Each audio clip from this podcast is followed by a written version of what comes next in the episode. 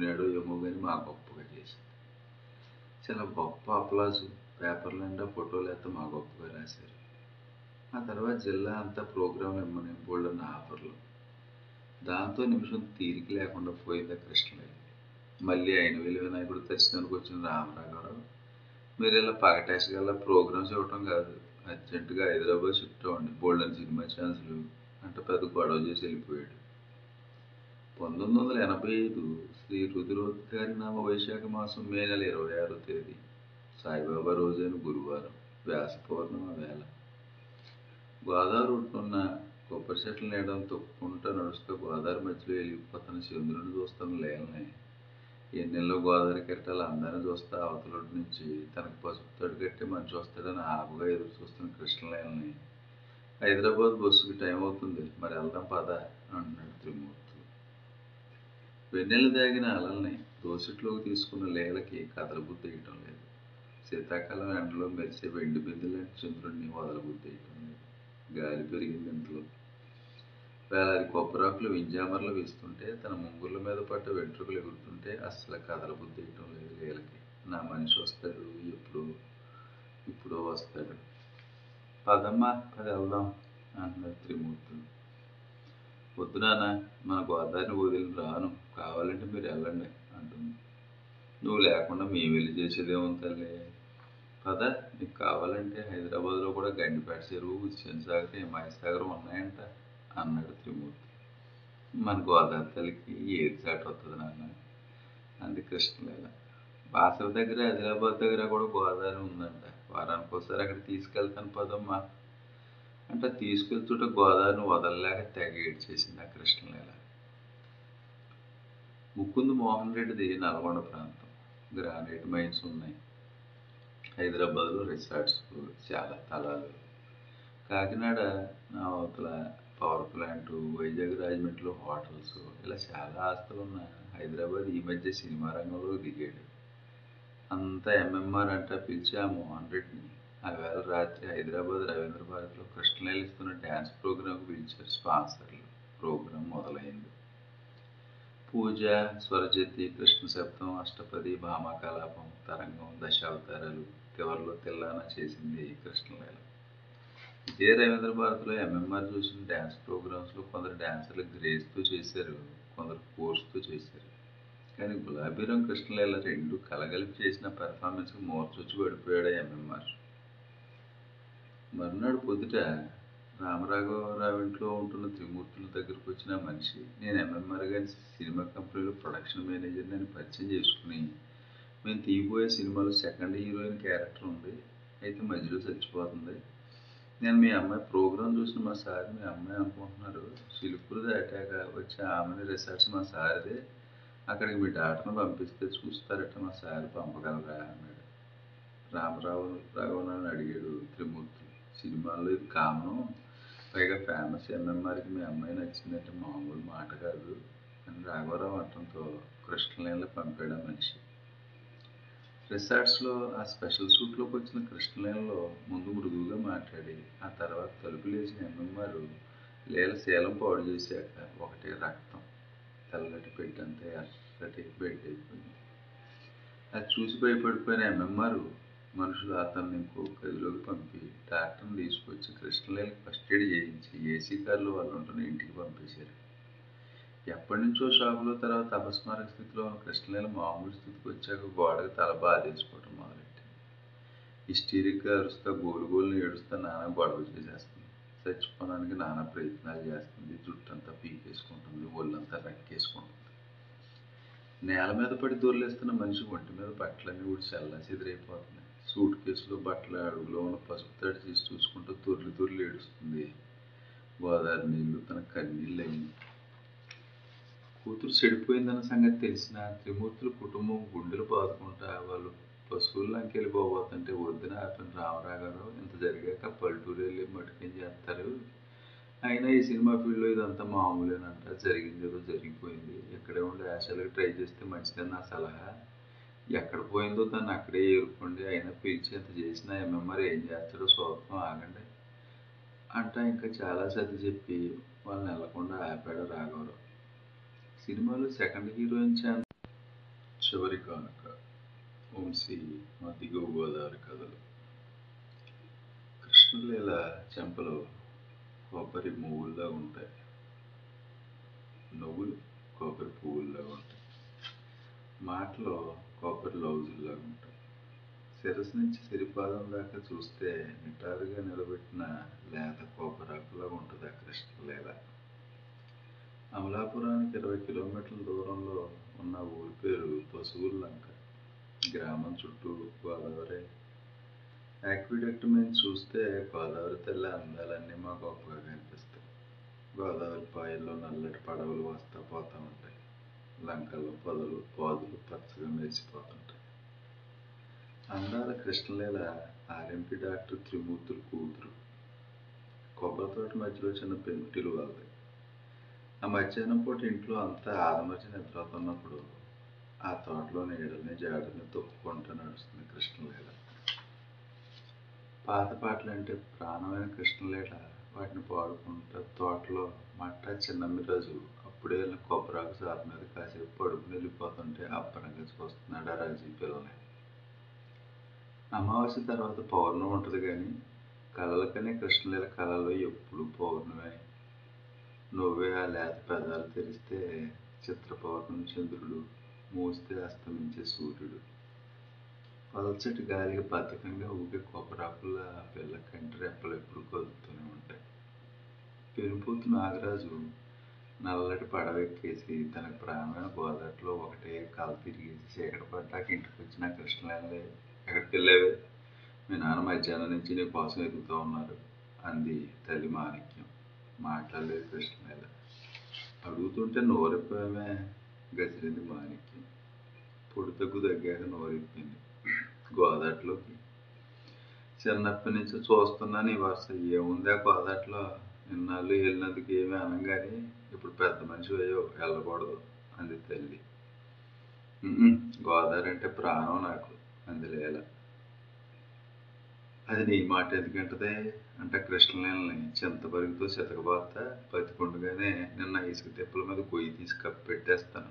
అప్పుడు కలిసిపోదుగా గోదాట్లో అంటే ఆ పిల్ల లేత చర్మం బరిగ్గా అంటుకునేలాగా బాది తర్వాత ఏడుస్తా ఆ లీల లేత శరీరం మీద దెబ్బలకు మందు రాస్తా అమ్మా నా మొదటి భార్య పేరు నీకు పెట్టుకున్నాను. ఇంకెప్పుడు ఆ కొబ్బరి తోటలు అమ్మట గోదావరి లంకమ్మట తిరక్కే తల్లి అంటా ఏడుస్తున్నాడు ఆ తండ్రి. హైదరాబాద్ నుంచి అయినవేలి వినాయకుడు దర్శనానికి వచ్చాడు త్రిమూర్తులు బంధువైన రామరాఘవరావు. త్రిమూర్తులు గారింట్లోనే విడిచేశాడు. ఆ సాయంత్రం రేడియోలో వస్తున్న పాట కృష్ణలీల చేసిన డ్యాన్స్ చూసి తెగ ముచ్చట పడిపోతా అర్జెంటుగా మీ పాపకి డ్యాన్స్ నేర్పించమన్నాడు. ఎప్పుడు గోదావరి లంకలో కలదిరిగే కృష్ణలీల అమలాపురంలో ఉన్న కూచిమంచి అగ్రహారంలో చిత్తచలు వాణిశ్రీదేవి దేవుని కూచిపూడి నాట్యం నేర్పి మాస్టర్ దగ్గరికి బస్సులో పంపించేవాడు త్రిమూర్తులు.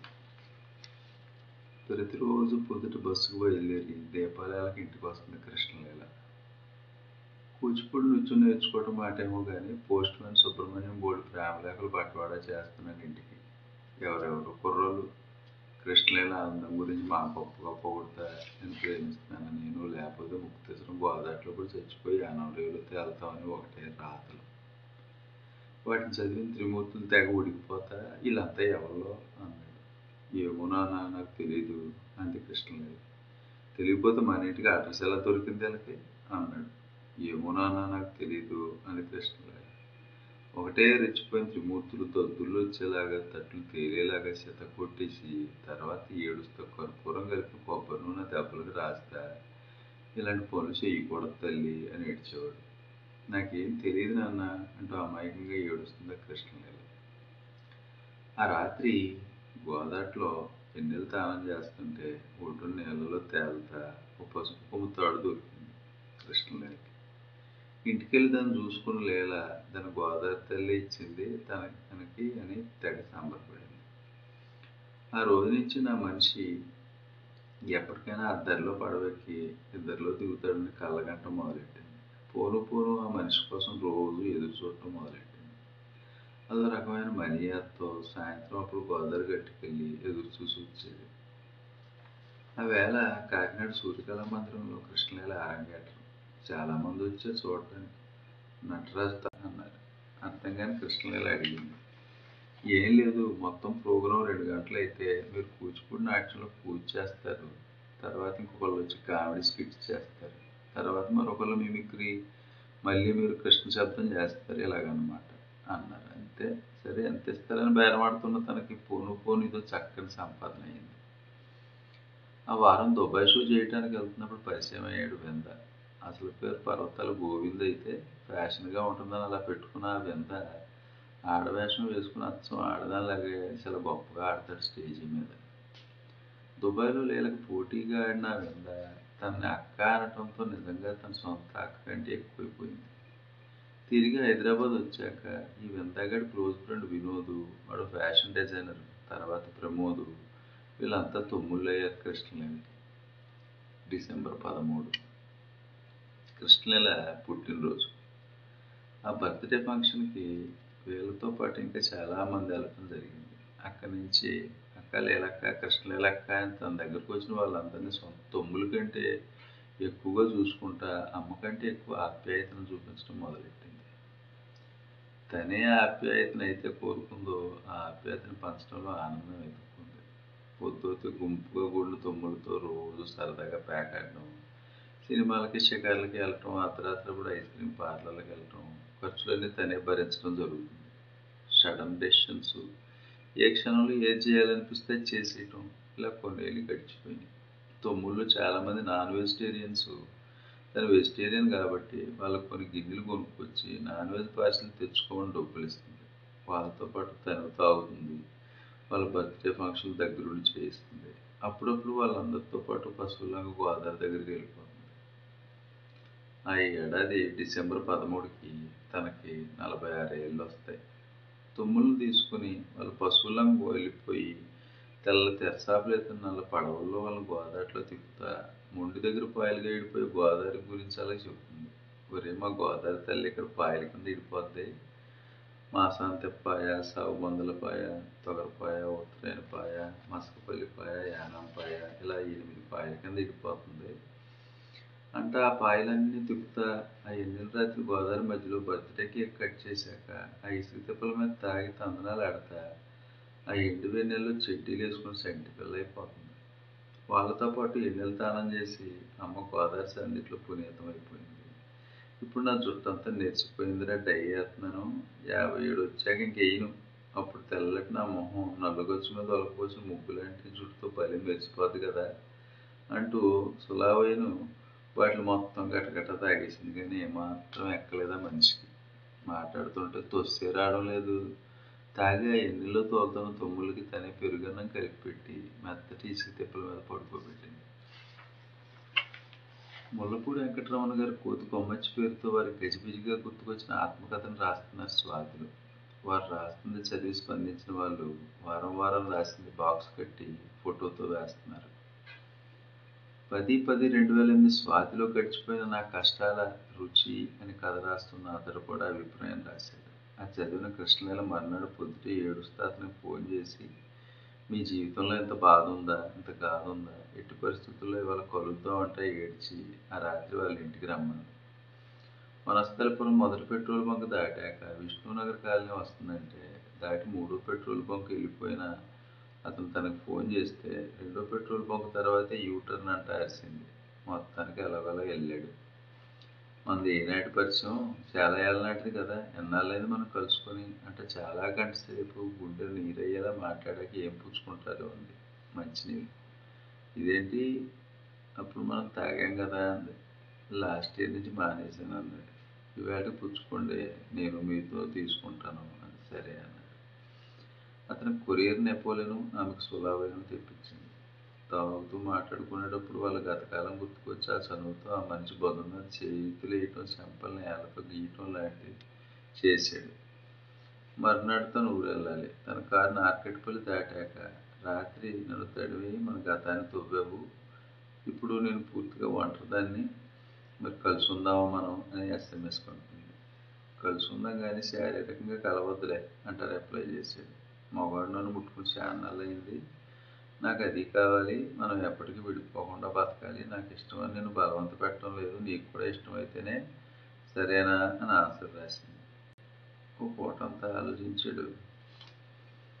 చాలా ఆలోచించాడు. పెన్నుచ్చుకు వాటిని రాస్తే చాలా దత్తల కాగితాలు అవుతాయి. ఆమె గురించి చాలా ఆలోచించిన అతడు అయ్యో పాపం అదో ఒంటరి పక్షి అనిపించి అలాగే అని రాశాడు. అంతే. పొలాల్లో బెల్లాన్ని ఉడికించి పెద్ద పెనంలో బెచ్చం పెట్టిన కొబ్బరికాయ పారేస్తారు. ఏడు బెల్లపాకం ఆ కొబ్బరికాయలోకి వెళ్ళి నాజుగ్గా ఉడికిపోయాక కాయ లోపల కొబ్బరి మారుసుగా తయారవుతుంది దాన్ని కొబ్బరి లౌజు అంటారు. పోను పోను వాళ్ళ బంధం ఆ కొబ్బరి లౌజులో తయారైంది వాళ్ళ ఊళ్ళో తన చిన్నప్పుడు మొదలై నిన్న మొన్నటి దాకా జరిగింది మొత్తం చెప్తుంది అందుకే అతనికి అంతా తెలిసినట్టు తన కళ్ళతో చూసినట్టు రాసేసాడు నా మెల్లో పసుపుతో కట్టడానికి వచ్చిన మనిషి నువ్వే అనిపిస్తుంది అవునా? అంటే ఎన్నెల రాత్రి తాడు దొరికిన కథ చెప్పింది. అవునేమో లేలా అన్నాడు. వాళ్ళిద్దరికీ ఒక బిఎస్ఎన్ఎల్ సెల్ నెంబరు దాంట్లో వాళ్ళ మట్టుకే మాట్లాడుకుంటారు. గంట గంటకి ఒకరినొకరు మాట్లాడుకుని ఏం జరిగింది చెప్పుకుంటారు. అలా తెల్లవారుజాము నుంచి అర్ధరాత్రి పడుకునేదాకా ఓసారి అతను హాస్పిటల్లో పెట్టినప్పుడు తొమ్మిదితో బహ్రీన్ ప్రోగ్రాంకి వెళ్ళిన ఆమె అతని భార్య కంటే ఎక్కువ కంగారు పడిపోయి డాక్టర్తో ఆయన జాగ్రత్త అండి నా ప్రాణం అండి అంటూ చాలా మాట్లాడింది. తర్వాత హైదరాబాద్ ఎయిర్పోర్ట్లో దిగిన వెంటనే ఆదరాబాద్రా హాస్పిటల్కి వచ్చి అతని దగ్గరే ఉండిపోయింది. ఆ వేళ పొద్దుట తనకంటే అతని భార్యకి మొదటి స్థానం ఇస్తున్నాడన్న ఒక ఆలోచనలో ఒక భ్రమలో పడిపోయింది. తనకు ఫోన్ చేసి ఎందుకో నీ మీద నాకు మనసు ఇరిగిపోయింది. ఇన్నాళ్ళు నీకు నీ ఫస్ట్ అనుకున్నాను ప్రాణం అనుకున్నాను కాదు అని ఇప్పుడే తెలిసింది.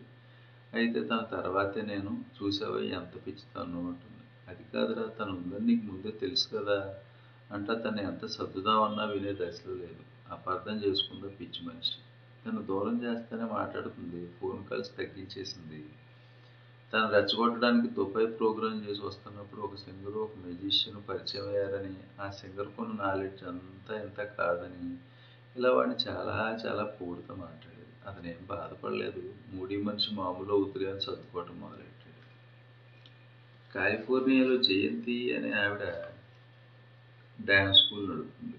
నెల రోజుల పాటు వాళ్ళ పిల్లలకి క్లాసులు తీసుకుంటావా అని మెయిల్ రాసిందా మేడం.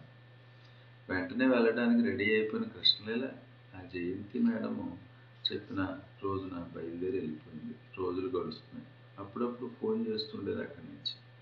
ఈ పాఠాలు చెప్పాల్సింది ఒక చోట కాదని రెండు రోజులకోసారి స్టేట్ మారాలని వెళ్ళిన ప్రతి చోట తనే స్వయంపాకం చేసుకుంటుందని ఆఖరి రెండు రోజులు తనతో పాటు పాఠాలు చెప్పడానికి వచ్చిన ఇంకో ఇద్దరు డ్యాన్సర్లతో కలిపి షిప్లో డ్యాన్సులు చేసి రకరకాల కాక్టైల్స్ తాగిందని ఇలా చెప్తే చాలా రచ్చగొడతా ఆమె మీద తనకున్న ఇష్టాన్ని ఎరగొట్టేలా మాట్లాడుతుంది.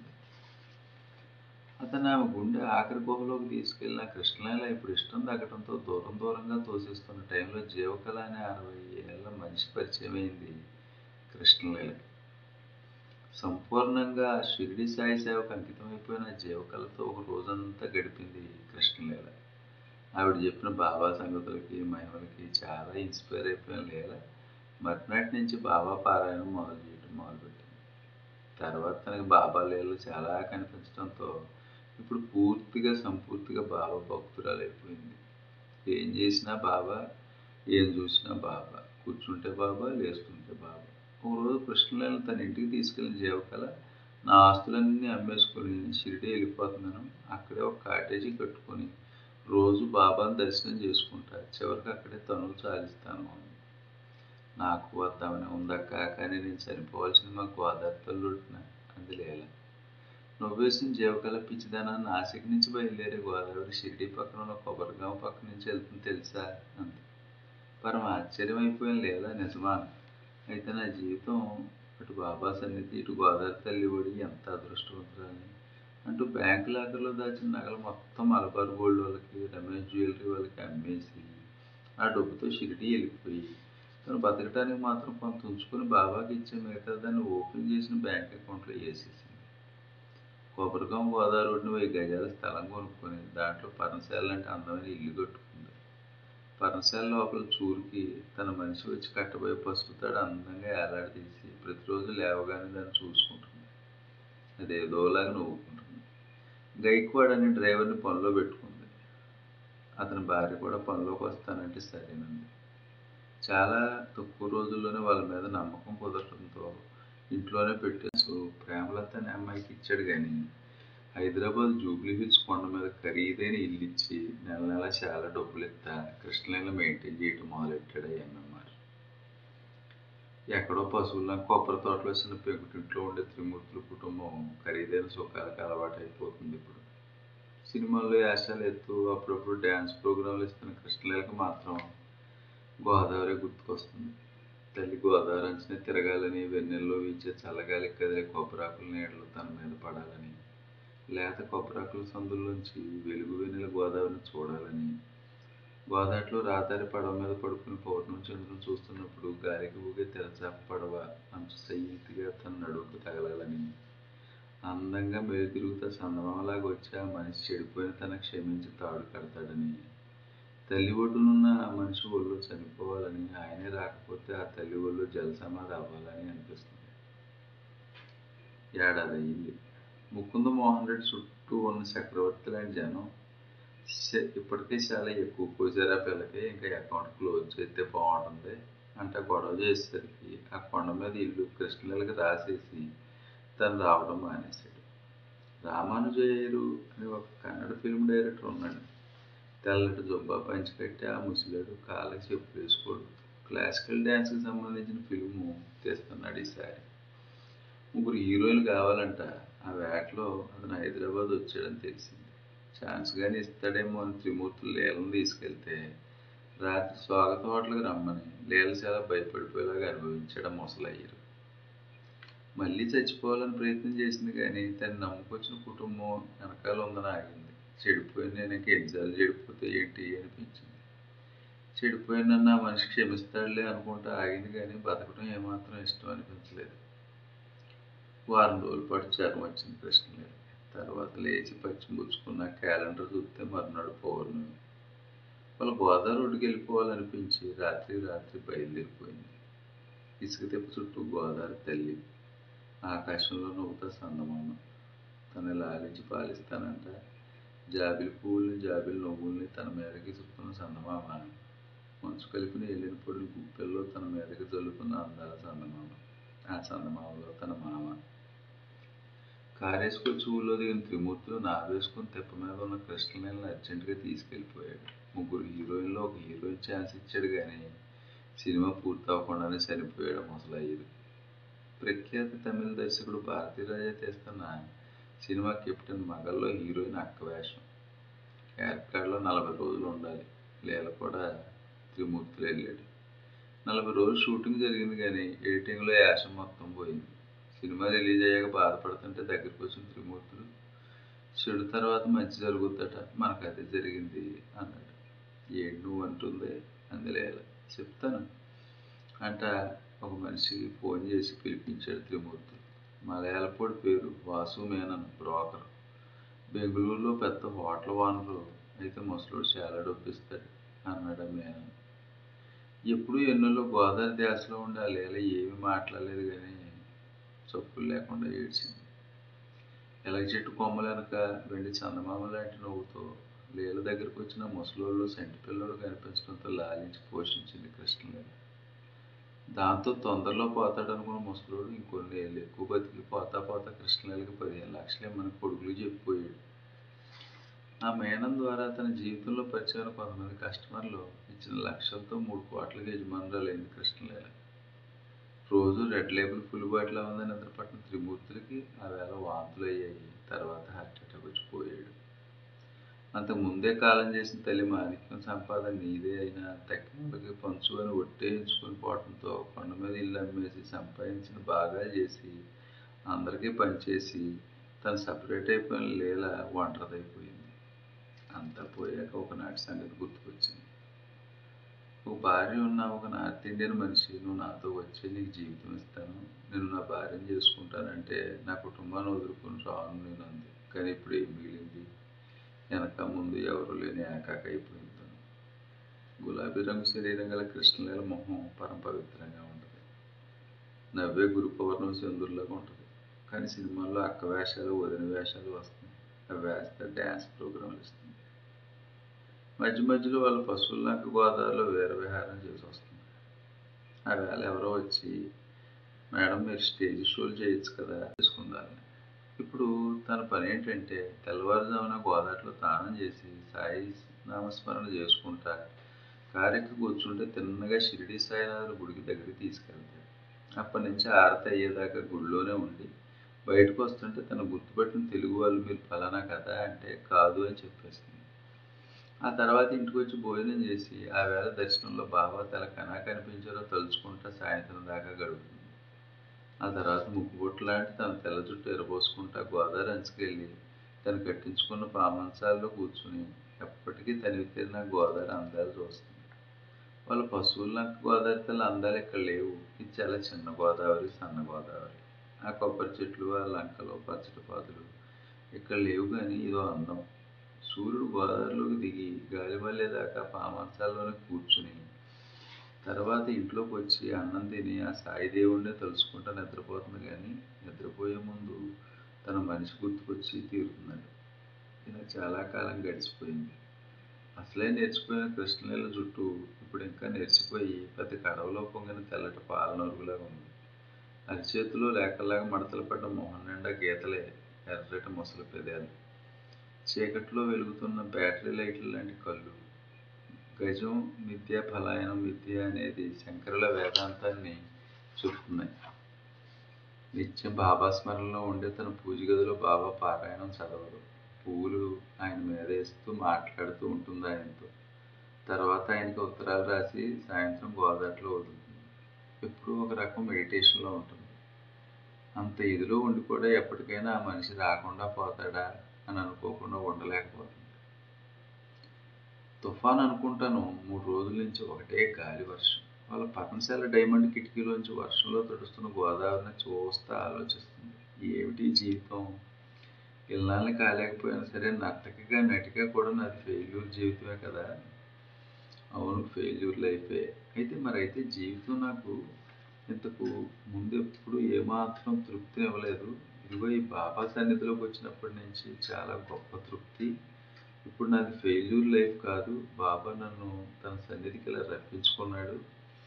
బహుశా ఇంత గొప్పగా ఆయన ఇంకెవరిని పిలిపించుకోలేదేమో. ఈ జన్మకి ప్రసాదం చాలదు. చాలు చాలు. మరణం తర్వాత ఇంకో జన్మం వద్దు.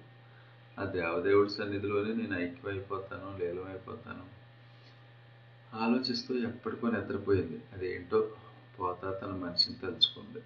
మూడు కాదు వారం రోజులైనా ఆగడం లేదు. తుఫాను. ఒకటే పొంగిపోతా తన పర్ణశాల చుట్టూ మెట్ల దాకా వచ్చేస్తున్నాయి గోదావరి నీళ్ళు. లోపల చూస్తే రాత్రి నుంచి ఒకటే జ్వరంతో బాబా బాబా అంటా మూలుగుతా ఉంది. మధ్య మధ్యలో ఆ మనిషిని రావా రావా అంటా కూడా మూలుగుతుంది. డ్రైవర్ గైక్వాడు డాక్టర్ని తీసుకొస్తే జ్వరం అని మందించి ఫీజు తీసుకెళ్ళిపోయాడు. రాత్రంతా అలాగే మూలుగుతా ఉన్న కృష్ణలీల శరీరం అంతా మండే పొయ్యి మీద తిరిగేసి పెట్టిన పూతరేకలు కొండలా కాలిపోతుంది. ఏ అరుపు లేదు ఏ మూలుగు లేదు. ఆ చీకట్లో నుండి చూరులోకి చూస్తున్న తనకి ఆ చూరు లోపల దాక్కుని ఉన్న బాబా కనిపిస్తున్నాడు. తన దగ్గరికి రారమ్మని పిలుస్తున్నాడు. నీ జీవితం నీ కుటుంబానికి నీ బంధువులకి పురుషులకి ఉపయోగపడింది. శరీరం రసికులకు ఉపయోగపడింది. అందుకే రాత్రులు నీకు నిద్ర పట్టదు. జీవితంలో నువ్వు పడ్డ ఒడిదుడుకులకి ఎదురు దెబ్బలకి అదోలా తయారయ్యావు. ఏవేవో రోగాలు నీ శరీరాన్ని తాకి వెళ్ళిపోతున్నాయి. దాంతో నీకు రకరకాల భయాలు. అందుకే గజిబిజిగా ఉంటావు. ఏ క్షణం ఏ నిర్ణయం తీసుకుంటావో నీకు తెలియదు. ఈ క్షణం మాట్లాడింది.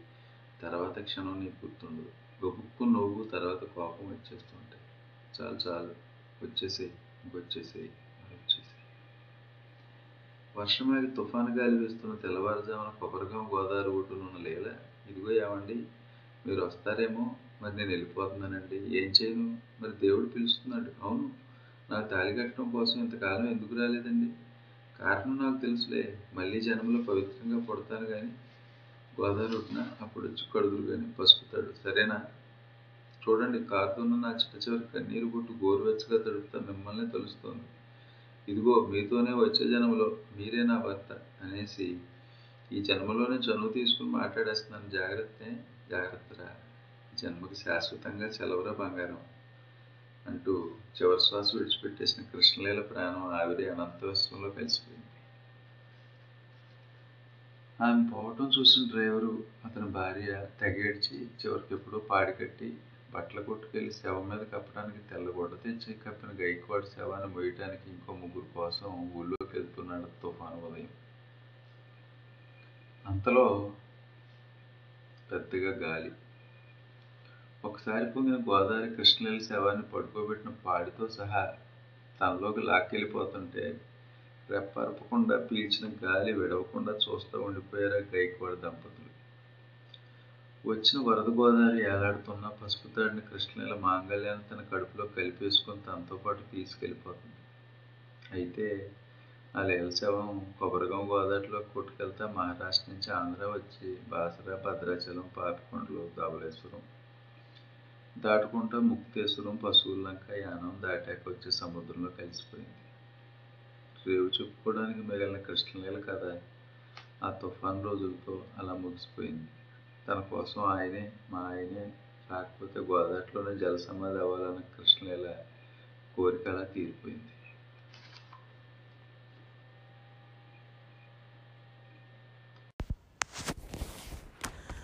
నాగరాజు రాత్రి మా ఇంటికి వచ్చాడు. ఎంతమందినో పొట్టన పెట్టుకున్న వీరమల్ల నాగరాజు పేరు జిల్లాలో అందరికీ తెలుసు. ఆ రక్తం దాగే రాక్షసుడు అంటే మా ఊళ్ళందరికీ ఒకటే దడ. మా దిగువ గోదావరి గ్రామాల మనుషులకి ఒకటే వణుకు ఒకటే చలి జ్వరం విచిత్రం. ప్రతి ఊరు జనానికి నాగరాజు పేరు వివరాలు తెలుసు కానీ ఏ మనిషికి ఆడి మొహం ఎలాగుంటుందో తెలదు. గోదావరి రోడ్డు వాళ్ళలో సంటిపిల్లలో అన్నం తినమని ఏడుస్తుంటే నాగరాజును పిలవమంటావా? అంటే చాలు వెంటనే ఏడుపాపి అన్నం ముద్ద మింగేస్తారు. అంత భయం నాగరాజు అంటే చాలా చిన్న చిన్న విషయాలకి అరటికాయలు నరికినట్టు మనుషులు తలలు నరికేస్తాడంట ఆ నాగరాజు. పోలీసులకు కూడా దడబుట్టించే నాగరాజు అమలాపురం గంట స్తంభం ప్రాంతాల్లోనూ రావులపాలెం జంక్షన్లోనూ ఎక్కువ తిరుగుతుంటాడని చెప్పుకుంటారు. ఆ మనిషికి ఎక్కడికక్కడ కొరియర్లు ఉంటారట. ఏ ఊళ్ళో అయినా సరే ఆ నాగరాజు గురించి ఏ మనిషి అన్నా చెడుగా మాట్లాడితే గోదావరి నేలలోంచి కూడా ఈదుకుంటూ వచ్చిన నాగరాజు ఆ మనిషి తలనరికి గోదావరిలో ఈదుకుంటూ వెళ్ళిపోయిన విషయాలు ఎన్నో భయపడతా చెప్పుకుంటారు. కొత్తపేటలో ఉంటే ఉండే ఎలుగుబంటి యేసు అనే నాగరాజు మిత్రుడు చెప్తాడు పరగడుపునే పచ్చి రక్తం దాగే ఆ వీరమల నాగరాజు జులపాల చుట్టుతో బయటకు వచ్చేసేలాగా ఉండే మిడిగోడలతో పెద్ద పెద్ద కోరమేసాలతో నల్లగా చాలా ఎత్తుగా ఉంటాడంట. ఓపెన్ షర్టు పంచికట్టే నాగరాజు చెప్పులు వేసుకోడంట. ఆ మనిషి నడక పరుగులాగే ఉంటుందట. రాత్రులప్పుడు ప్రతి పల్లెటూరు కల తిరుగుతూ ఉంటాడట. ప్రతి ఊరు సర్పంచ్ నాగరాజు అదుపులో ఉంటాడంట. పల్లెటూళ్ళల్లో ఎన్నేళ్ళ నుంచో తెగన గొడవల్ని సెటిల్ చేసి డబ్బులు తీసుకునే పని కొత్తగా మొదలుపెట్టాడంట నాగరాజు. ఇప్పుడు అదే పని చేస్తున్న మనిషి రోజుకో ఊరు తిరుగుతున్నాడంట. దాంతో దిగువ గోదావరి గ్రామంలో మనుషులంతా ఈ రాత్ర మనిషి మా ఊరుగాని వస్తాడా? అంట తెగ భయపడిపోతున్నారు. ఎప్పుడు బుట్టలోలకలు పెడద్ది చెవులకి.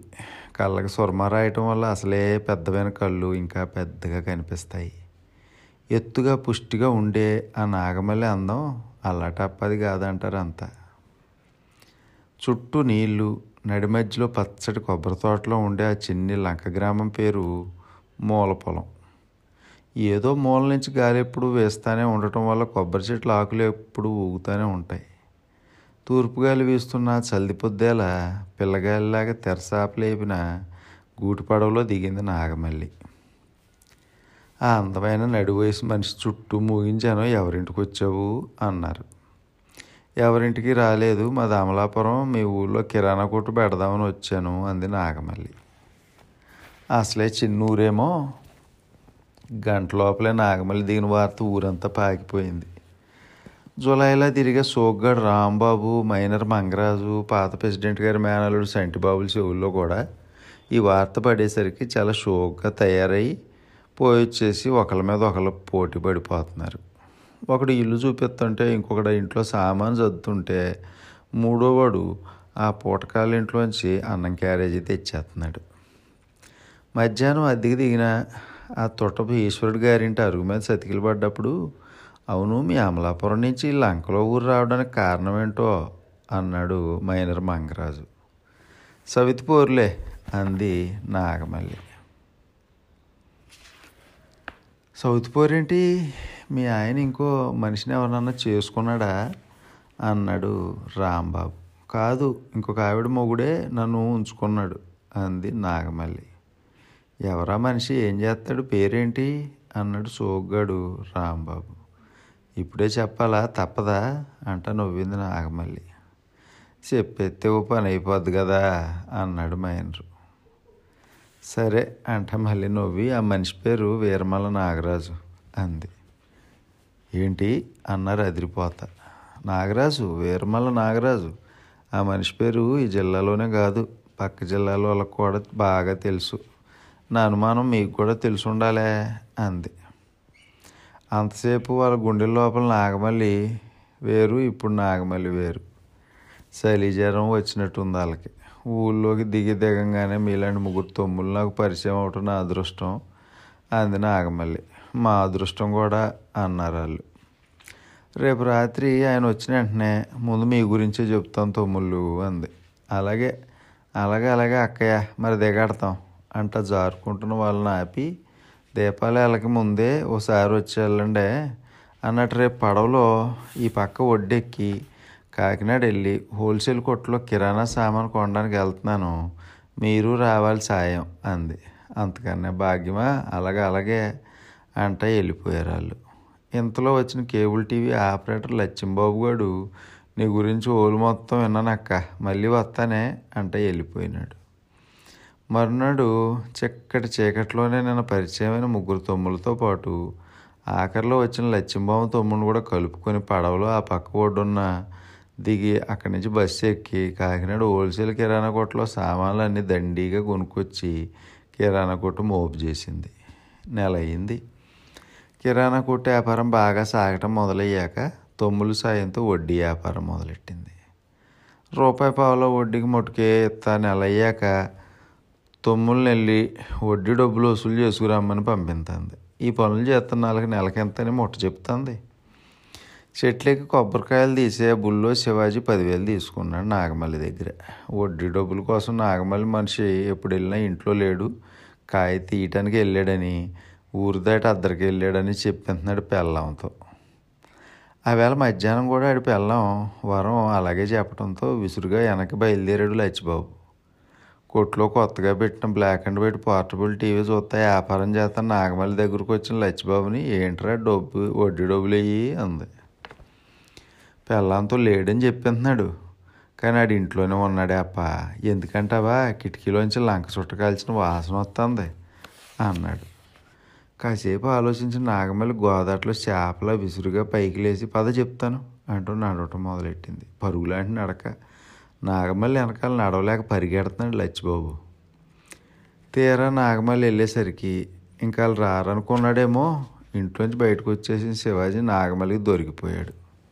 ఏం మాట్లాడాలో తెలియక కంగారు పడతా ఏంటి నాగమల్లప్ప ఇలాగొచ్చావు ఏమన్నా కావాలేంటి? అన్నాడు. వడ్డీ కావాలరా అంది నాగమల్లి.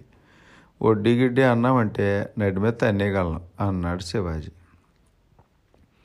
ఒక్కసారి గాల్లోకి లేచిన నాగమల్లి ఆడి నడ్డి మీద తన్నేసరికి పలాకమని సౌండ్ వచ్చింది. అలా నాలుగు సార్లు లేచి తన్నిన చోట తన్నకుండా తన్ని ఆ శివాజీ గారిని సంసార సుఖానికి పనికి రాకుండా చేసి అమలాపురం నల్లంతి దగ్గర రావులపాలెం అరటిపళ్ళ యార్డు తిరిగే వీరమల నాగరాజు తెలుసా నీకు? అంది. అయ్యి బాబోయ్ ఆ నాగరాజు గురించి నేను అనలేదు? పంతొమ్మిది ఏళ్ళకే పంతొమ్మిది మంటలు చేసిన మహానుభావుడు గురించి ఎందుకు ఎత్తావు? అన్నాడు. నీ గురించి చెబుదామని? అంత గొప్ప నువ్వు చెప్తే వచ్చేస్తాడా? పర్మనెంట్ కీప్ చెప్తే రాడా? ఏంటి? అవునరా. ఈ ఊళ్ళో అందరికీ తెలిసే. అవునులే ఎప్పుడు తప్ప తగ్గుతూ ఉంటావు కదా నీకెలా తెలుస్తుంది అంట ఈర్మల నాగరాజు ఇంకా తనకి ఎంత దగ్గరో చెబుతుంటే గడగడ వణికిపోయిన నాగరాజు నన్ను క్షమించప్ప అంట దేవుడితో వచ్చి ఆ నాగమల్లి కాళ్ళు అట్టేసుకుని ఏడుస్తా ఆ నెల కాదు కానీ తర్వాత నెలలో అనా పైసలతో సహా కట్టేసి పెద్ద దండం పెట్టేశాడు. మూలపొలం ఊళ్ళో చేపలు పట్టే మరకాలే ఎక్కువ. ఎండు చేపలు రాజేశ్వరి ఇంటి పేరెవరికి తెలియదు ఊళ్ళో. ఆ మనిషిని ఎండు చేపలు రాజేశ్వరి అనే అంటారు. ఆ మనిషి మొగుడు పేరు రంగారావు అయితే అంత ఎండు చేపలు రాజేశ్వరి మొగుడనే అంటారు. ఆ రాజేశ్వరి మొగుడికి అద్దరిలో ఉన్న ఆవుల లంకలో రెండో మనిషి ఉంది. ఆ వేళ పొద్దుట ఒకసారిగా తయారయ్యి రాజేశ్వరి చేసిన దెబ్బరోటి ముఖం తేనె పానకంలో నంచుకు తిన్నాక పిల్లానికి అర్థమయ్యే టైపులో నా వేసుకుని అలా ఆవులంకి వెళ్ళొస్తానే అన్నాడు. గేదెలాగా ఉంటుంది. అందులోకి ఒట్టిపోయిన గేది ఇక్కడ పాడావుని పెట్టుకుని అత్తమాను దాని కొంపకి ఎందుకయ్యా? అంది రాజేశ్వరి. వెళ్ళేటప్పుడు ఏడవకే అంట ఇంటి వెనక కట్టిన నావత తెడ్డేసుకుంటా వెళ్ళిపోయాడు ఏడుతా నీళ్ళలో దూరం అయిపోతాను ఆ మనిషినే చూస్తాను రాజేశ్వరి భుజం మీద చెయ్యి పడేసరికి కంగారు పడతా ఈ పక్కకి తిరిగింది. తొమ్ములతో పాటు వచ్చిన నాగమల్లి మీ ఆయన ఏడి అంది. నావలో వెళ్తున్న మనిషిని చూపిస్తా అదిగో ఆ ఊళ్ళంకి వెళ్తున్నాడు అంది. ఇంక తిరిగి రాడులే అంది నాగమల్లి అదేంటండి? నా పెనిమిటిని పట్టుకుని అంత మాట అనేసారు అందా ఎండు చేపలు రాజేశ్వరి. నీ పెనుటి నడుంకి బండరాయి గట్టి గోదావరిలో తోసేయాలా? ఇసుక తిప్పలో కప్పెట్టేయాలా అని ఆలోచిస్తున్నాడు. ఎవరు? ఇంకెవరో మా ఆయన ఎర్మల నాగరాజు. ఎందుకంట? నా బాకీ ఎగ్గొడుతున్నందుకు. అదిరిపోతా నాగమల్లి దగ్గరకు వచ్చిన రాజేశ్వరి ఏంటన్నావు? నీ దగ్గర అప్పు తీసుకుని గుట్టాడా? అంది. ఆరు నెలల క్రితం తీసుకున్నాడు పాతిక వేలు. అర్ధనాభేలు వడ్డీ కట్టలేదు ఇప్పటిదాకా. దాంతో కడుపు మండి ఫస్ట్ టైం మా నాగరాజు చెప్పాను. అంతెందుకు? రాత్రికి వచ్చినప్పుడు ఆయన ఏం చేయాలో డిసైడ్ చేద్దాం అన్నాడు. అంది నాగమల్లి వింటుంటేనే సిరిసెమట్లు పట్టేస్తాను. రాజేశ్వరి అయ్యి బాబోయ్ అంత పని చేయించక తల్లి. నాకున్నది ఒకే మూడు. ఆడిపోతే నేను ఎవరితో పోవాలి? అంది. నేను ఉన్నాను కదా ఆయన లచ్చిబాబుని గోప మీద కొట్టేసి ఆయనకు రేపట్లో నీకు కట్ రే రేపట్లో నీకు కట్టేస్తాను కానీ మీ నాగరాజుతో ఇంకేం చెప్పొద్దమ్మా అని కాళ్ళు చేతులు బట్టలు నేడ్చింది పట్టుకుని నేడిచిందా ఎండు చేపలు రాజేశ్వరి. వర్షాల రోజులు వచ్చినాయి. ఈ కాలంలో లోతట్టు ప్రాంతాల జనాలకి లంకల గ్రామాల మనుషులకి జన నష్టం జరిగేది ఇక్కడ. అయితే ఈ ఏడాది వర్షాలు బాగా వచ్చినా వరదలు తక్కువే. ఎక్కడ ఎలాంటి జలగండాలు జన నష్టాలు లేవు.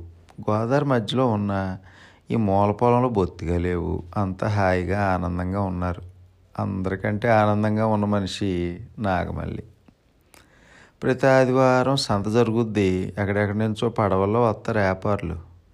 పడవలను ఒడ్డుకు చేర్చి కట్టేసి వాటి మీద దుకాణాలు పెడతారు. ఒక పడవలో ప్లాస్టిక్ సామాన్లు దాని పక్కనే చేర్చున్న ఇంకో పడవలో కారం ఉప్పు పోగులు దాన్ని చేర్చున్న మరో పడవలో మేక మాంసం ఆ తర్వాత పడవలో కూరగాయలు దాని తర్వాత కుండలు డిబ్బీలు ఇలా పేర్చున్న పడవల్లో జరిగే సంతలోకి వెళ్ళి సంతలు చేసుకెళ్ళిపోతుంటారు జనం.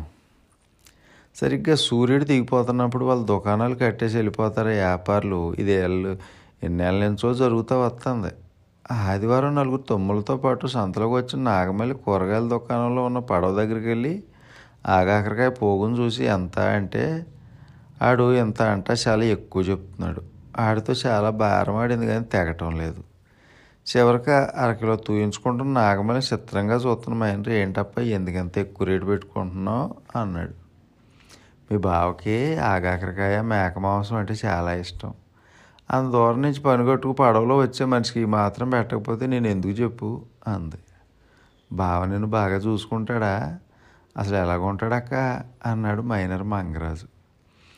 ఆయన గారి కొత్తపేట మిత్రుడు ఆ యేసుగడు చెప్పినట్టు నల్లగా జులపాలు చుట్టూ మీసాలు మిడిగోడ్లతో నల్లగా ఉన్నా నాకు మటుకు మన్మధుడేరా మీ బావా అంది. ఎలా మొదలెడతాడక్క అన్నాడు సోగ్గాడు రాంబాబు. అలా అడిగితే చాలా సిగ్గేస్తున్నారా నాకు? అంటే వంకర్లు పోతుంటే లచ్చిబాబు సంటిబాబు కలిసి ఒకటే గొడవ చేయటం మొదలెట్టారు. ఇంక తప్పక ఎప్పటికో చెప్పింది. చాలా మొరటోడా మనిషి. గట్టిగా చుట్టేసుకుని ఎముకలు ఇరిగిపోయేలాగా నలిపేస్తాడు. ఊపిరి చలపనాడు ఆడి చేతుల్లో నేను మామూలు పడ్డ బొమ్మిడాయిలా కొట్టుకోవడమే తెల్లారేసరికి ఒళ్ళంతా పులిసిపోతే తెలుసా? అంది. నాగమల్లి మీదకి బాగా వంగిన సోగ్గాడు రాంబాబు. బాబు మన ఊళ్ళోకి దిగటం మేమే కాదు ఈ ఊళ్ళో ఎవరూ చూడలేదు. చాలామంది తెల్లారులు కాపలాలు కూడా కాస్తున్నారు ఏ పడవలోంచి ఆ మనిషి దిగిన రుజువులు లేవు మరి అన్నాడు. పువ్వులను వేసి నాగమల్లి వీరమల నాగరాజు అంటే అదే మరి. మన ఇద్దరి ముందు ఆ మనిషి నిలబడన్నా నీకు కనపడ్డు కానీ నాకు కనపడతాడు. అంత ట్రిక్కులు మారుడా మనిషి. అంటే ఆ సంతలోంచి ఇంటికి మలుతుంటే ఎర్రటి సూర్యుడు ఎచ్చగా జారిపోతున్నాడు గోదాట్లోకి నల్లటి లేస్తెరలాంటి చీకటి అప్పుడే కప్పేయటం మొదలెట్టింది ఆ మూల పొలాన్ని. ఆ వేళ పొద్దుట పది గంటలు దాటాక తన కిరాణా కొట్టు ముందు జనాలు లేరు. చల్లటి గోదావరి గాలి బురుజు బురుజుమంటూ వేస్తుంది జువి చెట్టు మీద కాకి చుట్టాలు వస్తున్నారని అరుస్తోంది. గాను చెట్టు కింద రెండు కుక్కలు ఒకదాని మూతోటి కరుచుకుంటున్నాయి ఆగులు గుద్దుకుంటూ వచ్చిన లచ్చింబాబు అక్క పేపర్లో నాగరాజు బాబు గురించి రాశారు అన్నాడు. ఏంట్రా రాష్ట్రపతి కానీ అవార్డు ఇచ్చారా మనిషికి? అంది నాగమల్లి. రావులపాలెం అవతల గోపాలపురంలో ఇద్దరు మనుషులను అడ్డదడ్డంగా నరికేసి పారిపోయాడంట అన్నాడు. ఏమాత్రం కంగారు పడకుండా ఉన్న నాగమల్లి చాలా సేపటికి అంది. ఉత్తుకున్నాను ఆ మనిషికి పాపం అంటగడుతున్నారు. అందరి నోళ్ళలోనూ అలా పడుతున్నాడు కానీ ఆ మనిషి పాపమే చేయడు. ఒక రకంగా చెప్పాలంటే ఆ మనిషి దేవుడు అంది. అంతలో అక్కడికి వచ్చిన ఆరుగురు మనుషులు ఆ నాగరాజు మడ్డలు చేయలేదంటున్నావు? సాక్ష్యాలు ఏమైనా ఉన్నాయా నీ దగ్గర? అన్నారు. వాళ్ళని తేరిపారా చూసింది నాగమల్లి. చాలా ఎత్తుగా బలంగా ఉన్న ఆ మనుషులు ఈ ఊరోళ్ళు కాదు పడవ దిగి అప్పుడే వచ్చారని అర్థమైంది. ఆ నాగరాజే మర్డర్లు చేశాడని సాక్ష్యాలు ఏమైనా ఉన్నాయా మీ దగ్గర? ఇంతకుముందు ఆ మనిషి పనులు చేశాడు కాబట్టి ఇవి కూడా ఆడే చేశాడని లిస్టులో పడేసి నిందిస్తున్నారు అవునా కాదా? అంది. సాక్ష్యాలు లేవు కానీ నిజంగా ఆ మనిషి మర్డర్లు చేయకపోతే పబ్లిక్లో తిరగచ్చు కదా? అన్నారు వాళ్ళు. చేసినా చేయకపోయినా ఇంతకుముందు తిరగలేదు కదా. అసలు ఆ మనిషి మీరు ఎప్పుడైనా చూసారా చూడలేదులే. అసలు ఫోటోలు దొరికితే కదా చూడడానికి. అన్న మనుషులు ఎప్పుడో చెప్పారు స్పెషల్ పోలీసులు అంటోళ్ళు. ఆ నాగరాజు మీ ఇంటికి వచ్చి ఎంతకాలం అయింది? అన్నారు. రెండు వారాలు అయింది అంది నాగమల్లి. ఎక్కడ ఎతికినా దొరకటం లేదు. మీ ఇంట్లో తలదాచుకున్నాడేమో అని అనుమానం అందుకే వచ్చాము అన్నారు. ఎత్తుక్కోండి నిజంగా మనిషి దొరికితే ఆడితో పాటు నన్ను తీసుకెళ్ళి ఊరేయండి అంది.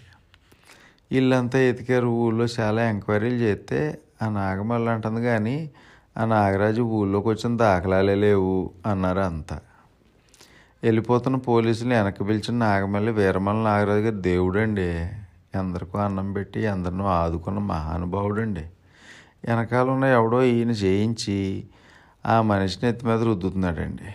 కొంచెం ఆలోచించండి అన్నయ్యలు మధ్యాహ్నం దాటింది రేవు దాటినా మీకు అన్నాలు ఎట్టడానికి హోటల్ లేవు అంటే అప్పటికప్పుడు వంట మొదలెట్టి వాళ్ళకి కడుపు నిండా పెట్టి సాగనంపింది మరునాడు పేపర్లోను టీవీలోనూ నాగమల్లి ఫోటోలు వేసి మరి ఇదే వార్త ఆ నాగరాజు దేవుడని నాగమల్లి అన్న మాటలే చెప్పారు. ఆ వేళ అప్పుడు ఎవరు ఈ మూల పొలం ఊళ్ళో దిగరు. ఎవరికో ఎవరో ఈ మనిషి అప్పుడు అడుగెట్టాడు. అతనికి మల్లాడి మంగారావు కావాలంట. ఈ ఊళ్ళో చాలామంది దీపాల మాస వెళ్ళాక కుటుంబాలతో పాటు నావలు వేసుకుని పాపికొండల దాకా వెళ్ళిపోయి అక్కడ చేపలు పట్టుకు బతికి మళ్ళీ వర్షాకాలం మొదలయ్యే రోజులు వెనక్కి వస్తారు మంగారావు కూడా వాళ్ళతో పాటు వెళ్ళిపోయాడంట. ఇంక తన కిరాణా కొట్టు సర్దేసుకుని తలుపేసుకోబోతున్నప్పుడు ఆ నాగమల్లి ముందుకు వచ్చి నిలబడ్డాడు ఆ మనిషి. ఆ మనిషిని ఎగాదేగా చూసింది నాగమల్లి. పొట్టిగా ఎర్రగా బక్కపలసగా ఉన్నాడు. మీసాలు లేవు కానీ ఒత్తుగా జుట్టు ఉంది అయ్యో పాపం అనిపించే ముఖం. ఎవరండి మీరు అడిగిన నాగమల్లికి మొత్తం చెప్పేసి చీకట పడింది. అవతలోడికి దించాల్సిన నావ అక్కడ కట్టేసి ఉందంట.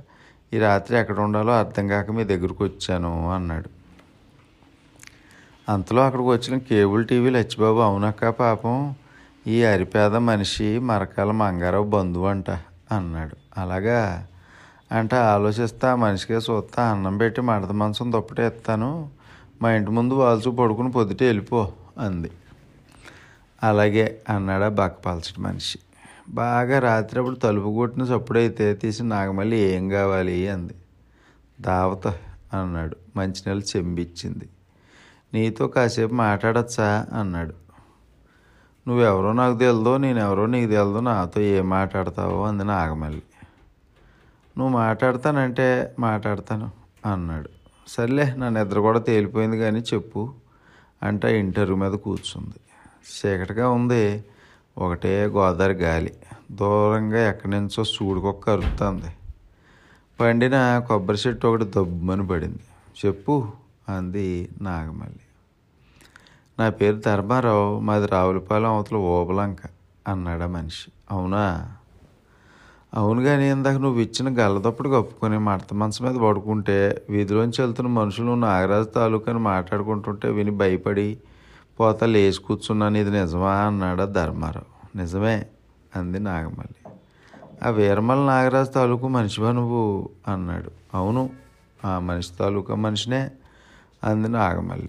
చాలాసేపు ఆలోచించిన ధర్మారావు మీరు మీ ఊరు ఎందుకో వచ్చి ఏదో చెప్తున్నాను అనుకోపోతే ఆ నాగరాజు గురించి రెండు ముక్కలు చెప్పనా అన్నాడు. చెప్పమంది. ఎవడో చెప్పినట్టు అరటిగల తొండాలు నరికినట్టు మనుషులను ముండేల దాకా నరికేసిన అంతకుడు ఎంతమందో ఆడవాళ్ళని అనుభవించాక పొత్తి కడుపులో పొడిచేసి గోదాట్లో పారేసిన రాక్షసుడు ఆడితో నీకెందుకు చెప్పు అన్నాడు. ఆ మనిషి అన్నీ చేసినట్టు సాక్ష్యాలు ఉన్నాయా? చూపించు. అప్పుడు నువ్వు నువ్వేం చెప్తే అది చేస్తాను అంది నాగమల్లి. సాక్ష్యాలు లేకుండా తన మొహం జనానికి చూపించకుండా జాగ్రత్త పడ్డమే లౌక్యం అన్నాడు.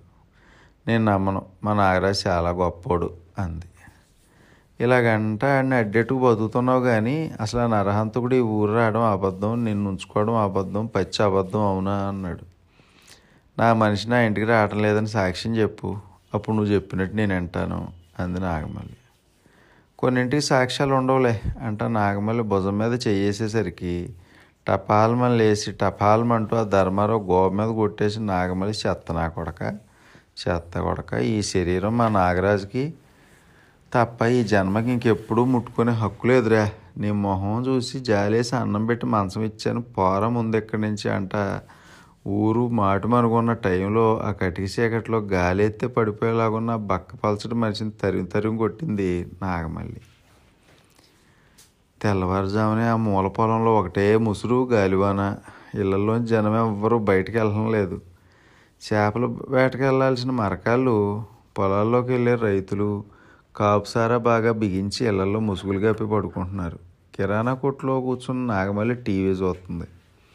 టీవీ నైన్లో న్యూస్ రీడరు ఎంతో కాలం నుంచి ఎదుగుతున్న వీరమల్ల నాగరాజు నిన్న రాత్రి ఎన్కౌంటర్లో మరణించాడు.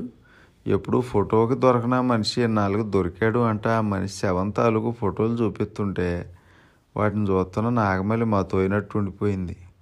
అర్జెంటుగా మూర్చపోవాలి కానీ స్ట్రాంగ్ మనిషి కాబట్టి ఉండిపోయింది. ఆ ఫోటోలో ఉన్న నాగరాజు నిన్న రాత్రి నందికోలు రామరాజు గారి మాయ ఆ ఏడాది కోటిపల్లి రేవు పాట పాడిన రేకాడ ఎర్రాజు గారు రామరాజు గారికి బాగా తెలుసు అంట ఎలా తెలుసురా నీకు? అన్నాను. మనం కోళ్ళ ఇస్క్రాంప్లో కొన్నాళ్ళ పాటు మేనేజర్ ఉద్యోగం చేసినప్పుడు పరిచయం రా నన్ను చూస్తే చాలు. మనిషి అగ్గగలాడిపోతుంటాడు ఎప్పుడు. అంటే రేవుపాకులోకి తీసుకెళ్ళాడు. షరాయి ఓపెన్ షర్టు మెల్లో పులిగోరు పథకంతో కుర్చీలో కూర్చొని తప్పు చేసిన టికెట్లు గుమస్తాన్ని మందలిస్తున్న వీర్రాజు రామరాజును చూడగానే రాండి రాజు గారు అంట దూరంగా గోడకి జారేసున్న మడత మంచం వాల్చి మర్యాద చేశాడు. నన్ను చూపిస్తా మన రేవులోంచి అలా అద్దరికి షికారు వెళ్దామంటే పనిగట్టుకు మరీ తీసుకొచ్చానండి అన్నాడు రామరాజు. మన ఇంజన్ నావలో వెళ్ళండి అంటే ఒరే బాలరాజు మన కోలంకరాజు గారిని ఆరి స్నేహితుడిని ఆరి ఎంతసేపు తిరుగుతానంటే అంతసేపు గోదాట్లో తిప్పి తీసుకురండి. కేవ్ కొట్టకండి రోయ్ రాజుగారు నాకు బాగా కావలసినవారు అంటా పంపించాడు మమ్మల్ని. ఆ ఇంజిన్ నా ఎక్కాం అద్దరికి వెళ్ళే జనం రేవు నిండా నిండిపోయి ఉన్నారు. మెట్లన్నీ రావి చెట్టు రాలి చేసిన పండుటాకులతో నిండిపోయి ఉన్నాయి. రావి చెట్టు చెప్పటా మీద ఒక ముసలి సాధువు ముడుసు పడుకున్నాడు. అబ్బుగారి హోటల్ ముందు మూగిన జనం అడ్డాకులో వేసిన పెసర పునుకులు ఊదుకుంటూ కారప్పొడి అద్దుకుంటూ తినేస్తున్నారు. అప్పుడే వల్లో పడ్డ పెద్ద చేపలతో నావ నావ దిగిన మరకాల ముసలోడు చుట్టూ మూగుతున్నారు జనం. రాత్రి దాక్షారం గుళ్ళో పెళ్ళి చేసుకున్న జంటనే పసుపు బట్టలతో రేవు దాటించడానికి బస్సు దిగారా పెళ్ళోళ్ళు. వాతావరణం అంతా ఆనందంగా చూస్తుండగానే ఇంజిన్ నావ కదిలింది ఒకటే గాలిహోరు ఇంకో పక్క నావ ఇంజిన్ హోరు. అదంతా చూస్తానే ఇప్పుడు చెప్పరా బాబు? ఇప్పుడే ఇప్పుడు ఏ సినిమా తీస్తున్నాం అన్నాడు. రెండు మూడు సినిమాలకు ఒప్పుకున్నానులే అన్నాను.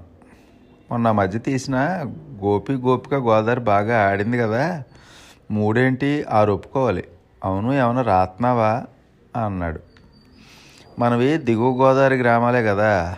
అవును మా దిగువ గోదావరి కథలు అని రాస్తున్నాను.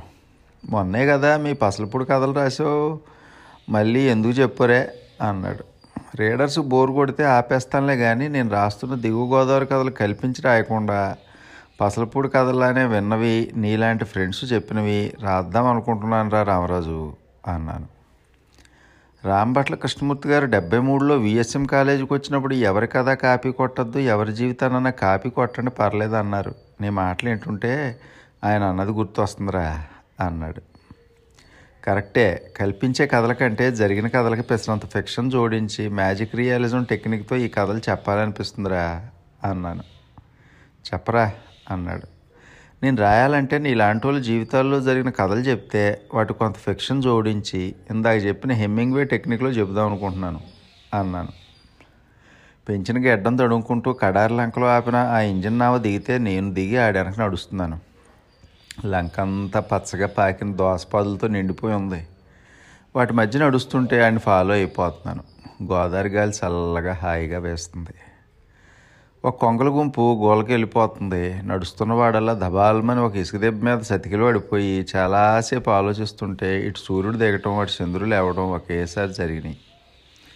పప్పుచారు కాస్తున్న వాసనేసి చూస్తే వెళ్తున్న రవాణా పడవలో మగ మనిషి వంట చేస్తున్నాడు.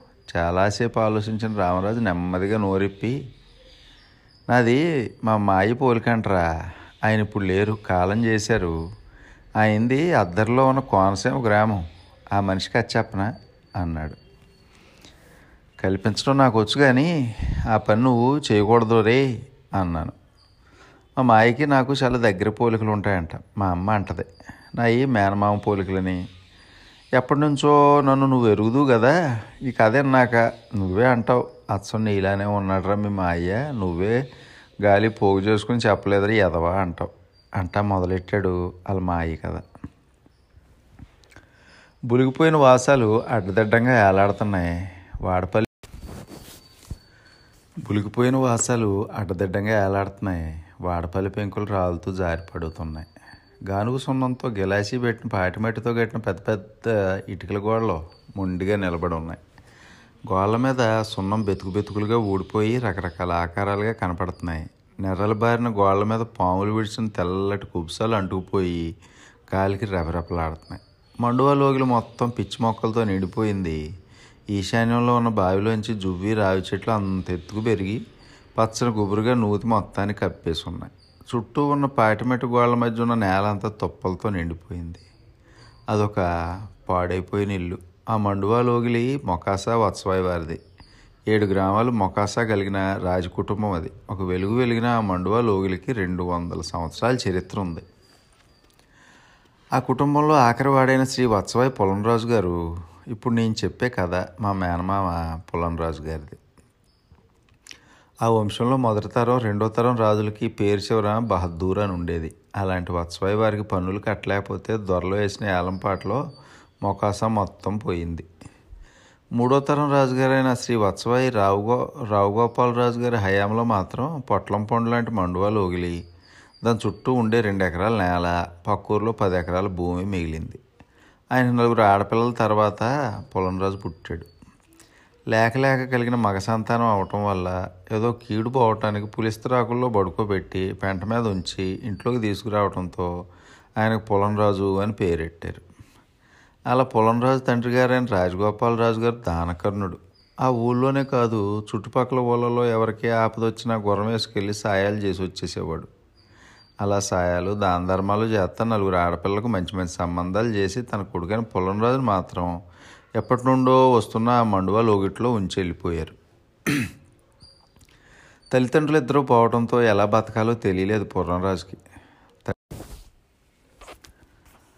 తోబుట్టుల పెళ్ళిళ్ళకి పురుడు పుణ్యాలకి ఉన్నదంతా అయిపోయింది. తల్లి ద్వారా వచ్చిన జువారి అమ్ముకుంటా బతుకుతా వచ్చిన పొలంరాజుకి ఒక్కతే కూతురు. పేరు సుభద్రాదేవి అమ్మ.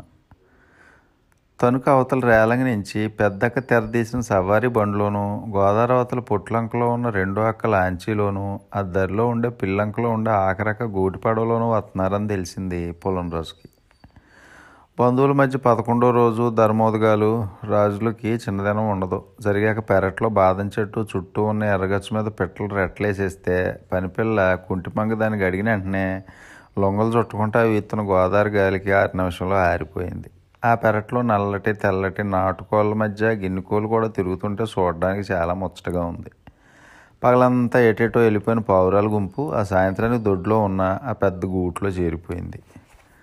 అంతసేపు పొదలెనకాల ఉన్న నాలుగు నెలల్లో అప్పుడే బయటకు వచ్చి ఎర్రచెప్టా దగ్గరకు వస్తున్న బంధువులు చిత్రంగా చూస్తా అరుతున్నాయి చెప్టా మీదకి చేరిన అక్కలో బావల మధ్య ఏం మాట్లాడకుండా కూర్చున్నాడు పుల్లంరాజు. గోదావరి ఉన్న రాములూరు గుడి శివాలయాల్లో గంటలో ఒకేసారి కలగాపులగంగా మోగటం మొదలెట్టాయి. దూరంగా గోదాట్లో తెరసా పడవల్లో జనం పాటలు పొలాల్లోంచి వస్తున్న కూలోళ్ళ పాటలు కూడా కలగా అయ్యాయి. అది గోధువుల వేళ కాబట్టి ఇళ్ళకి తిరిగి వస్తున్న గోవుల అరుపులు వాటిని మేపే గోపనుల పాటలు కలగా అయ్యాయి. అవన్నీ దొడ్లో బాదం చెట్టు చెప్టా మీద కూర్చున్న వాళ్ళందరికీ కూడా వినిపిస్తున్నాయి చాలాసేపు అయ్యాక పులంరాజు గారు అక్కలంతా నోళ్ళు ఇప్పారు. నెమ్మదిగా పెద్దక్క రాజలక్ష్మమ్మ అందే మొత్తం అంతా అయిపోయింది రేపటి నుంచి మీరు ఎలా బతకటం? అని అంటే మాట్లాడలేదు పులంరాజు. అలా ఉంటే అలాగ మాట్లాడు తమ్ముడు? అంది రెండు అక్కైన విజయశ్రీ అమ్మ. ఏం మాట్లాడమంటారే? అంట పొడిగా నవ్వాడు పొలంరాజు. నవ్వితే కడుపు నిండుద్దా చెప్పు అన్నారు పెదబావ జై భాస్కర్ రాజు గారు.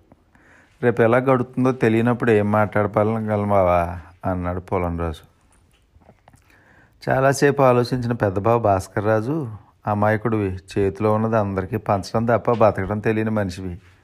ఓ పని చేస్తేనో అన్నారు. ఏ పని? అన్నారు రెండో బావైన మోహన్ రాజు. మా దివాణాల్లోంచి నెలగ్రాసం మొత్తం పంపిస్తాం చాలా? అన్నారు పెద్ద బావ చప్టా మించి వేసిన లేచిన పులంరాజు మీ చందాలతో బతకటం ఎంత నామర్థ మాకు? అన్నాడు. అది కాదు తమ్ముడు ఏ ఆదాయం లేని నువ్వు పెళ్ళికి ఎదిగిన ఆడపిల్లని ఇంట్లో పెట్టుకుని ఎలా బతుకుతావు చెప్పు అంది రెండు అక్కయిన విజయశ్రీ అమ్మ. వాళ్ళ అప్పలా ఇళ్ళలోంచి పంపే సొమ్ముతో బతకటం వత్సవాయి వారి వంశానికి ఎంత నామర్దా చెప్పండి కాదంటారా అప్పాయిలో అంట లోపలికి వెళ్ళిపోతుంటే సరే మీ ఇష్టం అంట ఇద్దరు అక్కలు వెళ్ళిపోయారు కానీ ఆఖరక్కని రాజశ్రీదేవి మట్టు వెళ్ళకుండా ఉండిపోయింది. ఆ వేళ తెల్లవారుజామున గోదావరి గట్టు మీద నడవటానికి వస్తున్న పులంరాజు వెనకాలే నడవటం మొదలెట్టారు ఆఖరక్క రాజేశ్వరి ఆవిడ భర్త గాంధీరాజు. గోదావరిలో చీకటిగానే ఉంది ఇంకా. గాలి మాత్రం లేకపోయినా ఒక్కగా మాత్రం లేదు. పండిన కొబ్బరి చెట్టాకు జుమ్మంట చప్పుడు చేస్తా పడింది బోధి కాలంలో. ఆ చప్పుడు కేశవరాజు గారు దూలసావిట్లో ఆవు ఒక్కసారి అరిసింది. ఉన్నట్టుండి గాలికెరటం నీళ్ళలో వెళ్తున్న రవాణా పడవల్లోంచి మాటలు. నెమ్మదిగా నోరిప్పిన ఆఖరక్క రాజేశ్వరి ఒరే తమ్ముడు మీ బాబాయ్తో మాట్లాడి నిర్ణయానికి వచ్చాం. మా ఒక్కగానొక్క కొడుకైన కృష్ణరాజుకి అదేరా నీ మేనల్లుడు కృష్ణగాడికి నా మేనగోడలను చేసుకుంటాంరా అంది. అవాక్ అయిపోయిన పొలంరాజు తెల్లవారుజాము చీకట్లో అలా గుండిపోయాడు. అవునరా తమ్ముడు నువ్వు రారైనా మా నిర్ణయం మారదంతే అంది ఆఖరక్క. పిల్ల పెళ్ళి విషయం మర్చిపోబావా అనేసాడు ఆ ఆఖరిబావ గాంధీరాజు. ఆ వేళ పొద్దుట పలహారాలు అయ్యాక పడవెక్కి అద్దరిలో ఉన్న వాళ్ళ పిల్లంకి బయలుదేరి వెళ్ళిపోయారు ఆఖరక్క బావ. రాజులు గొప్ప కుటుంబంలో పుట్టిన పొలంరాజు కిల్లి బడ్డీ నడిపాడు. సైకిల్కి ప్యాచీలు వేసాడు. పెట్రోమాక్స్ దీపాలు అద్దెలకి ఇచ్చాడు. ఇలా చాలా చాలా వ్యాపారాలు చేసి వచ్చిన కాసింత డబ్బుతో హాయిగా బతుకుతూ వచ్చాడు. వచ్చిన డబ్బుతో ఇంటికి మరమ్మతులు చేయిస్తా తన ఆయుష్ పెంచుదా వచ్చాడు. కానీ వాళ్ళకి అనువంశికంగా వచ్చిన దానగుణం మాత్రం పోలేదు. ఉన్నంతలో ఎంతోమందికి దానాలు చేస్తూనే ఉన్నాడు. వారి ఆపదల్లో అడ్డుపడుతూనే ఉన్నాడు. మొకాసా వత్సవాయి వారి వారసుడిగా గొప్పలు పోకుండా అందరితో కలిసిమెలిసి తిరుగుతున్నాడు.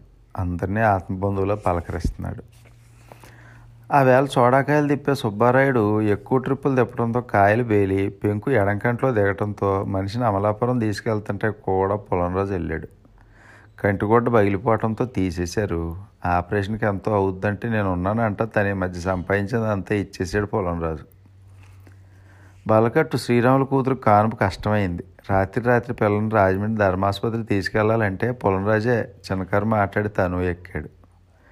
పిల్లకి కానిపోయేదాకా అయ్యే ఖర్చులన్నీ తనే పెట్టుకుని చివరాఖరిలో వచ్చేటప్పుడు ఆ బాలింతరాలకు ఖర్చులకు డబ్బులు ఇచ్చి బయలుదేరి వచ్చాడు ఆ పని ఈ పని చేసి సంపాదించగా వచ్చిన డబ్బులతో ఎవరికే కష్టం వచ్చినా కూడా వెళ్ళిపోయి డబ్బు సాయం చేసి వస్తున్న పెనిమిటి వరుస చూస్తున్న పులంరాజు భార్య సరళ ఆవేళ పొదురు పెనిమిటికి పలహారం పొట్టెక్కలో కొబ్బరికాయ పచ్చడి చేసి పెట్టి పందారు తక్కువ వేసిన కాఫీ ఇచ్చాక బయటికి వెళ్ళాలా? పని ఉందా అంది.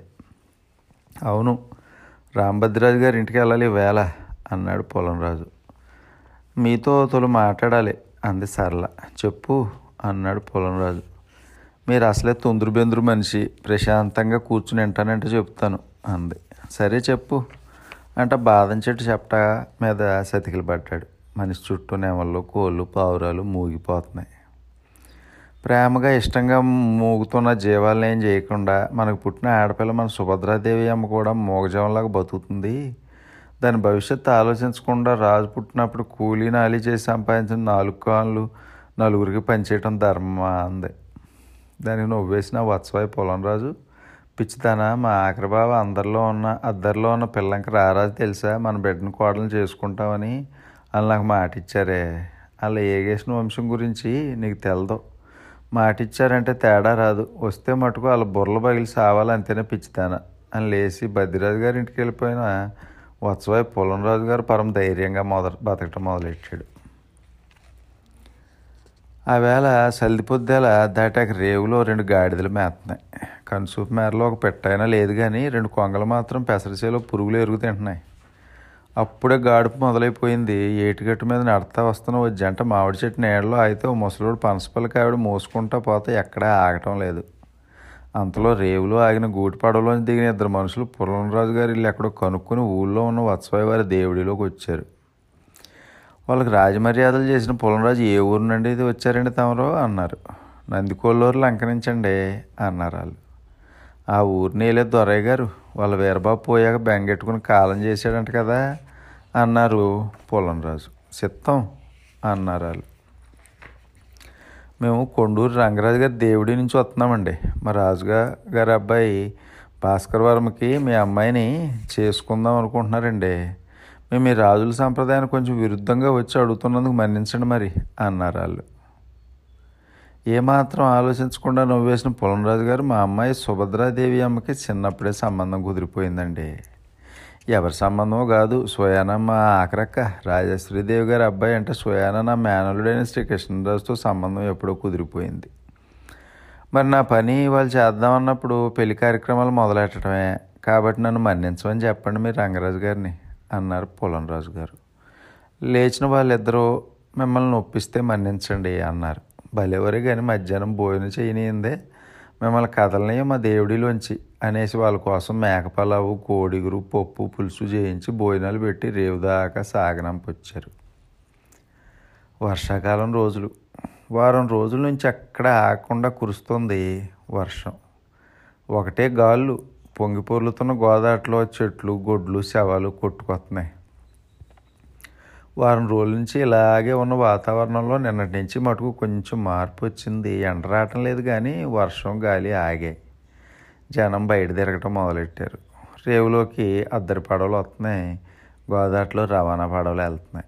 ఒక కొత్త పడవలోంచి దిగారు కొంతమంది మనుషులు. సరాసరి వత్సపాయ వారి దేవుడికి వచ్చేసి పుల్లంరాజు గారిని కలిసి పరిచయం చేసుకుని ఎక్కడి నుంచి వచ్చారో చెప్పారు. ఎందుకు వచ్చారో చెప్పలేదండి అయ్యా అన్నారు పుల్లంరాజు మీ పాపని మా దాట లక్ష్మణరాజు గారు ఆఖరి అబ్బాయి చేసుకుందామని చాలా ఇదవుతున్నారండి వారు అన్నారు వాళ్ళు.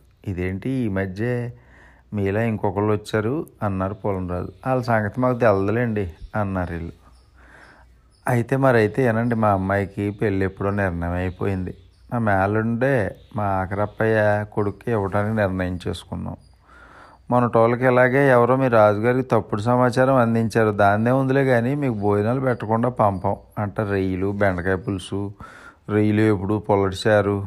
అది పొలసల సీజన్ కాబట్టి వాటి పులుసు ఆఖరిలో కమ్మటి పెరుగు వేసి పెట్టి సాగనంపొచ్చారు రోజులు గడుస్తున్నాయి. సుభద్రహమ్మదేవికి పాతికేళ్ళు వచ్చేసాయి. ఎప్పుడూ అప్పగారి సంబంధం కోసం తిరిగేయలేదు. ఎందుకంటే నమ్మకం.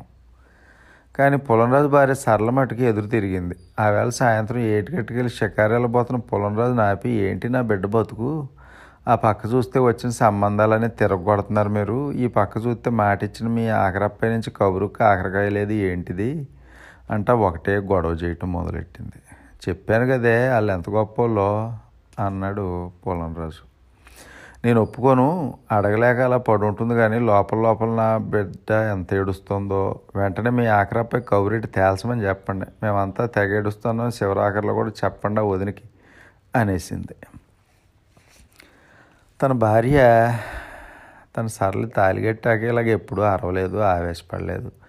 చివరాఖరిలో ఏడవలేదు మర్నాడే ఆఖరప్పై మొగుడైన గాంధీరాజు బాగా కబురెట్టాడు. జవాబు రాలేదు. రోజులు గడుస్తున్నాయి కొబ్బరి తోట లోపల తవ్విన చెరువులో నీళ్ళు లేవు. గట్ల మీద ఉన్న చింత చెట్ల నీళ్ళలో గేదెలు చల్లగా మేస్తున్నాయి నూతుల్లో మిగిలిన అడుగు పొడుగు నీళ్ళు లేగదొల కోసం గోలెంలోకి తోడుతున్నాడు పాలేరు సత్తం. మామిడి చెట్లకు ఇరగ్గా ఆచిపడిన చెరుకు రసం పళ్ళు టపాలు టపాలు మన కింద పడుతుంటే ఏరుకోవడానికి మనిషే లేడు. కాపలా కాసే మనిషే లేడు. చేల్లో ఆడోళ్ళు పెసరకాయ మినపకాయ తీస్తున్నారు గట్టు మీద కూర్చున్న రైతు తల మీద కాసి తువ్వాలు చూస్తున్నాడు. ఆ మనిషి పక్కనే కొబ్బరితాడుతో బిగించిన మంచినీళ్ళతో ఉన్న ఎండు ఆనపకాయ బుర్ర ఉంది. అలాగా రేవులో ఆగిన గూటి దిగిన పులంరాజు గారు ఆఖరక్క రాజేశ్వరిదేవి గట్టెక్కి చింతపండు కింద ఉన్న మస్తాన్ సాహెబు గుర్రబండెక్కి వత్సవారి దేవుడి దగ్గరికి వెళ్ళమంది. ఎదిరెళ్ళిన పులంరాజుని చేతులు పట్టుకొని బోరుమని ఏడుస్తా నేను ఇచ్చిన మాట బోటుపోయింది మాట తప్పాను తమ్ముడు. వత్సవారి వంశంలో ఒక ఆడపిల్ల మాట తప్పింది క్షమించంటూ ప్రాధేయపడింది. విషయం ఏంటని అడిగితే తన తొడుకు తన కొడుకు కులం తక్కువ పిల్లని పెళ్ళి చేసుకున్నాడని చెప్పింది. తన మొగుడికి అగ్గి మీద గుగ్గిలంలో ఉందని చెప్పింది. విషయం అర్థం చేసుకున్న పులంరాజు ప్రశాంతంగా ఉన్నాడు. గుండె లోపల ఏమన్నా పైకి మాత్రం ఏమీ కనపడకుండా చూడండి అప్పయ్య మా మేనల్ని తప్పుపడ్డద్దు వీడు మొకాస వత్సవాయి వారి మేనలుడు నీకు గుర్తుందా? అంటూ చెప్పడం మొదలెట్టాడు. అప్పయ్య ఆడు నీకు ఏడో నెలలో పుట్టాడు. అప్పుడు నీకు పాలు లేవు. బావగారే ప్రతి పేటకి ఉగ్గు గిన్నెలు ఇచ్చి పంపించేవారు. నేను ఒక గిన్నె తీసుకొని ఏదో పేటకి వెళ్ళేవాడిని. అలా కాపులు చెట్టు బల్జీలు కుమ్మర్లు చాకల్లో మంగళ తొరకలు ఇలా అందరి తల్లుల పాలు తాగి బతికాడాడు. అందరి తల్లుల పాలు తాగినోడు కాబట్టి ఆడ ఆలోచనలు కూడా విశాలంగా ఉంటాయి. లోకంలో మీరే కాదు తల్లి. ఎందరి తల్లులకో బిడ్డ కూడా ఆడు. అలాంటి ఆడికి కులం మతం ఏమీ ఉండవు అప్పయ్య. తల్లిపాలకు కులం ఉందా మతం ఉంటుందా అవి తెల్లగా స్వచ్ఛంగా ఉంటాయి. అంటే తన పెద్ద మేనల్లుని పెద్ద మనసుతో క్షమించాడు కానీ కూతురు గురించి ఆలోచించలేదు. ఇంటికి వచ్చిన తోబుట్టుని తీసుకుని ఇంటి దగ్గర దిగబెట్టి బావగారిని ఒప్పించి ఇంటికి తిరిగి వచ్చిన పులంరాజుకి మండువాలో ఊరేసుకున్న కూతురు కనిపించింది.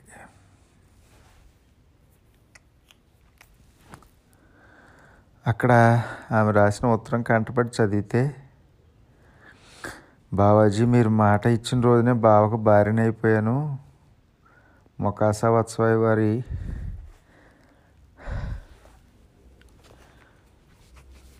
ఆడపడుచు మాట తప్పదు. బావ మాట తప్పినా నేను మాట మీదే నిలబడతాను. ఎప్పటికీ బావే నా భర్త అతని భార్యగానే తను చాలిస్తున్నాను అని ఉంది. కూతురు మీద బెంగతో కొంతకాలానికి పులంరాజు గారు కాలం చేశారు. ఇప్పుడు అక్కడ పిచ్చి మొక్కలు మొలిసిన వత్సవాయి వారి దేవుడి తాలూకు ముండిగోడలు మాత్రం ఉన్నాయి. ఎవరన్నా మీరన్నా ఆఖరికి నేనన్నా వెళ్ళి చూస్తే ఆ మొక్కాస పరిమళాలే మన ముక్కు బెజ్జాలను తాగుతాయి.